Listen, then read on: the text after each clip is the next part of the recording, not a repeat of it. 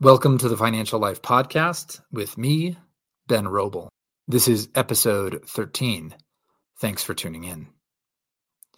We're going to complete our budgeting conversation today and then move on to discussing a framework that I used to use in private banking. This is a framework that applied to virtually anybody that we met with, many of whom had not made the tens of millions of dollars they would go on to make in the future. The good news was this framework is simple and easy to understand.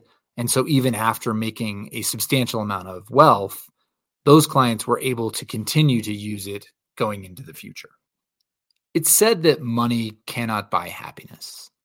And I don't know if that's true or not, but I do know that money can forestall misery.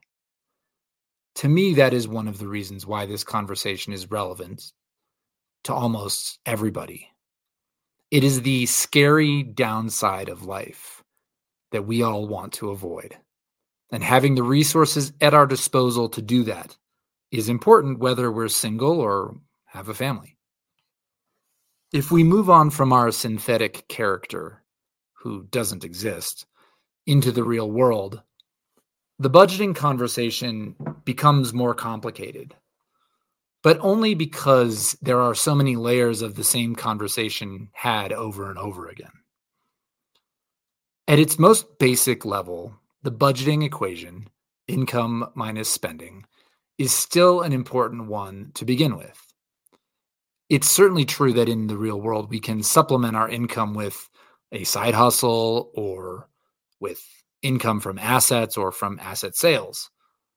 But if we can cover our spending with the income from employment, whatever that is, it puts us in a much more stable position. It may sound cliched, but one of the best places to start this conversation is with Maslow's hierarchy of needs, which is an old concept about the basic necessities for a species to survive. So, what are those needs?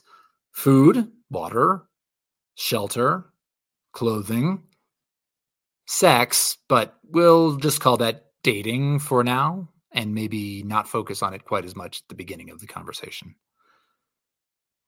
We can add some modern additions to that, sanitation and utilities as an example, along with healthcare.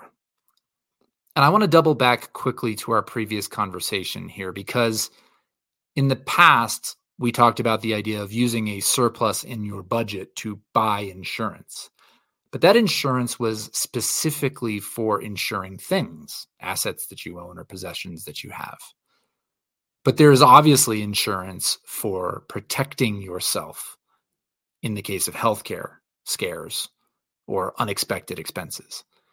Healthcare expenses remain the largest contributor to bankruptcy in the United States. And finding a way to prevent that is an important step and in our modern world, I think deserves to be included in this basic need. You can then add on some more modern needs like transportation, communication, and education. If your income covers all of this spending, which requires a minimal amount of possessions, I say minimal because if you want to start with a $600 Balenciaga t shirt, that's different from buying a $20 sweatshirt at Target, which is what I'm wearing right now. Now, if there's a surplus from your budget, you have a choice. You can start to save and maybe start to invest, or you can enhance these spending categories. You may want to go from regular vegetables to organic vegetables. You may want to go from taking the bus to taking the subway. This is about your life and your quality of life and your enjoyment of life. So long as there's a surplus, so long as you are, as we discussed in the last episode, solvent in the long term, these trade offs are decisions that you can make with some level of confidence. If you have debt that's already being accumulated in this spending, those are harder decisions to make. But at some level, hopefully, your surplus is large enough that the enhancements, including going out on dates, are taken care of. And that leads you toward the other side of the equation.